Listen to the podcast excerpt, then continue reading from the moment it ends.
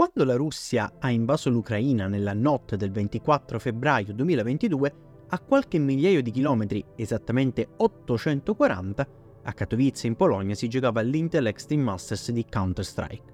Di Katowice, dell'IM e anche di come il giocatore russo di StarCraft Gurevich si sia ritrovato improvvisamente fuori dal proprio paese abbiamo raccontato negli scorsi episodi. Non è però ancora arrivato il momento di salutare l'ormai familiare cittadina di Katowice, protagonista di numerosi eventi che si intrecciano dentro e fuori dall'esports. Due anni fa, per l'esattezza, in semifinale al torneo di Counter-Strike, all'epoca ancora la sua versione Global Offensive, arrivarono i Natus vincere. Di quella squadra faceva parte e fa tuttora ancora parte Alexandr Sasha Simple Kostiliev, eletto giocatore del decennio nel 2022 in occasione del Major di Rio de Janeiro. Salito sul palco a poche ore dall'inizio dell'invasione russa, Simple pronunciò un discorso toccante. Nella mia carriera ho giocato al fianco di player ucraini, di player russi, di player americani e tutti loro sono grandi persone. Oggi, però, Simple sembra aver cambiato idea. Io sono Francesco De Eugemo Lombardo e questo è eSports Ready, il podcast che vi racconta ogni giorno le notizie e le curiosità più interessanti del gaming competitivo e non solo.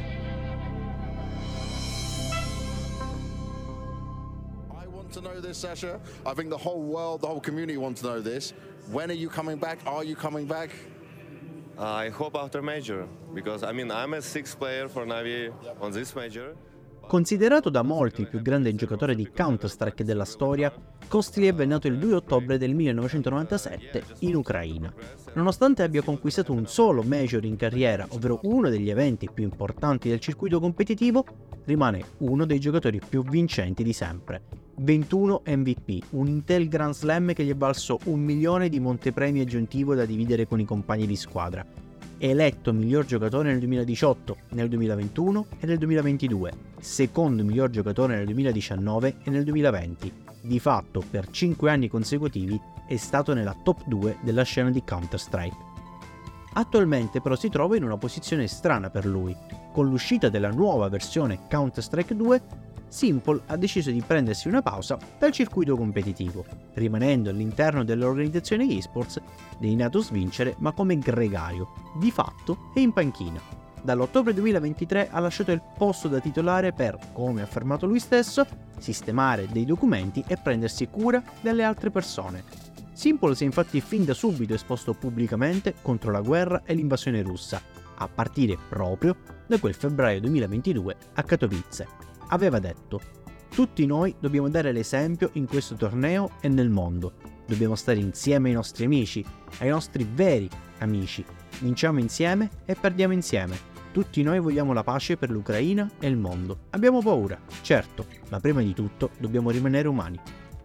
Kostilev, il cui cognome familiare è di origine russa come in realtà molti altri ucraini, ma non per questo necessariamente legati o simpatizzanti con Mosca, si è attivamente impegnato anche per ricimolare fondi per sostenere la popolazione ucraina durante la guerra. Da solo ha donato personalmente oltre 100.000 dollari, destinati in parte all'acquisto di un'ambulanza. Il resto ha finanziato vari programmi di aiuto alla popolazione invasa, programmi sostenuti dall'iniziativa promossa dalla stessa organizzazione per cui compete, i Natus Vincere. Storica organizzazione ucraina di cui Simple è il giocatore più rappresentativo dal 2016, anno in cui è entrato a far parte del team di Counter-Strike, i Natos vincere sono stati fortemente colpiti dall'invasione russa, motivo che ha portato i Navi, come vengono amichevolmente chiamati dagli addetti ai lavori, a muoversi in prima persona per aiutare la popolazione. In totale sono stati raccolti oltre 500.000 dollari, di cui 200 sono stati donati proprio dai Natos vincere, mentre altri 100.000 sono stati messi sul piatto dal proprietario Maxim Krippa. Una nobile iniziativa, arrivata contestualmente alla decisione di non collaborare più con giocatori staff russi. O quasi. З командою, залом з командою. Та й просто, якщо я бачу з якимись кіберспортсменами та людьми, з якими я вже десь 8 чи 10 років поспіль бачусь, це найбільш сумовичне. Al momento dell'invasione russa, il CEO dei Natos vincere Yevhen Zolotarov era fuggito in fretta e furia con la propria famiglia dalla città di Ostomel, famosa per la vicinanza all'aeroporto di Kiev-Ostomel in cui si trova la base militare dell'aeronautica ucraina attaccata e bombardata dalle forze russe nelle prime ore dell'operazione lanciata da Putin. Zolotarov era scappato in Polonia, mentre altri membri di NATO Svincere cercavano di spostarsi ove possibile in Europa per continuare a operare. La sezione amministrativa, ad esempio, si era trasferita a Cipro per assicurarsi di poter proseguire il proprio lavoro senza fermarsi. Appena un mese dopo, in un'intervista al Washington Post, Zolotarov aveva affermato che i NATO Svincere non avrebbero più lavorato con persone che vivono in Russia, che fossero giocatori o componenti dello staff.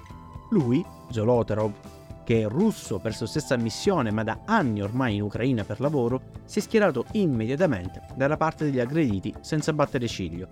Ha però spiegato che ci sono delle difficoltà burocratiche nel lavorare con i russi che vivono in Russia al momento perché pagarli è diventato improvvisamente complicato, essendo stati gli istituti bancari russi estromessi dai circuiti principali di pagamento, oltre al fatto che pagare chi vive in Russia significa contribuire in parte, attraverso le tasse, a fornire denaro alla stessa federazione russa con cui l'Ucraina è in guerra aperta.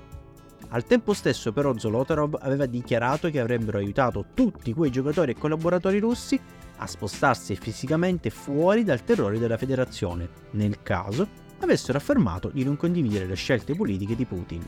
Con il protrarsi della guerra, tuttavia, la posizione di Simple, inizialmente più conciliante, sembra essersi in qualche modo radicalizzata. In una recente intervista pubblicata dal portale Kazako Players, realizzata durante l'Intel Extreme Masters di febbraio 2024, il giocatore ha smentito recenti rumor sulla possibilità di un suo cambio casacca con l'approdo di Cloud9, team nordamericano, in cui però giocano 4 giocatori russi. Non andrei mai in un team dove si trovano altri 4 giocatori russi. Mi sembra chiaro che ogni ucraino lo capirebbe. Quella dei giocatori russi è una questione delicata. Alcuni di loro hanno deciso di non essere rappresentati dalla bandiera russa, altri non si sono posti il problema. Altri ancora, seppur rarissime eccezioni, hanno sostenuto pubblicamente l'invasione, anche in altri titoli esports. Eppure, in altri team, russi e ucraini continuano a giocare insieme. Un esempio è il Team Spirit, recente vincitore proprio dell'Intel Extreme Masters di Katowice. Su 5 giocatori, 4 sono russi, tra cui il mattatore del torneo Daniel Donk Krishkovets, eletto MVP della finale grazie a una prestazione aliena ad appena 17 anni e 17 giorni. Insieme a lui, però, gioca anche Zontix, all'anagrafe Miroslav Lakotia, ucraino. L'abbraccio finale tra tutti loro, a prescindere dalle loro nazionalità e da cosa i rispettivi pensano, è un forte simbolo di speranza. eSports Ready è un podcast scritto, realizzato e prodotto da Francesco Lombardo. Le musiche sono di Mattia Lombardo. Le fonti delle notizie e degli inserti audio sono indicati nella descrizione dell'episodio.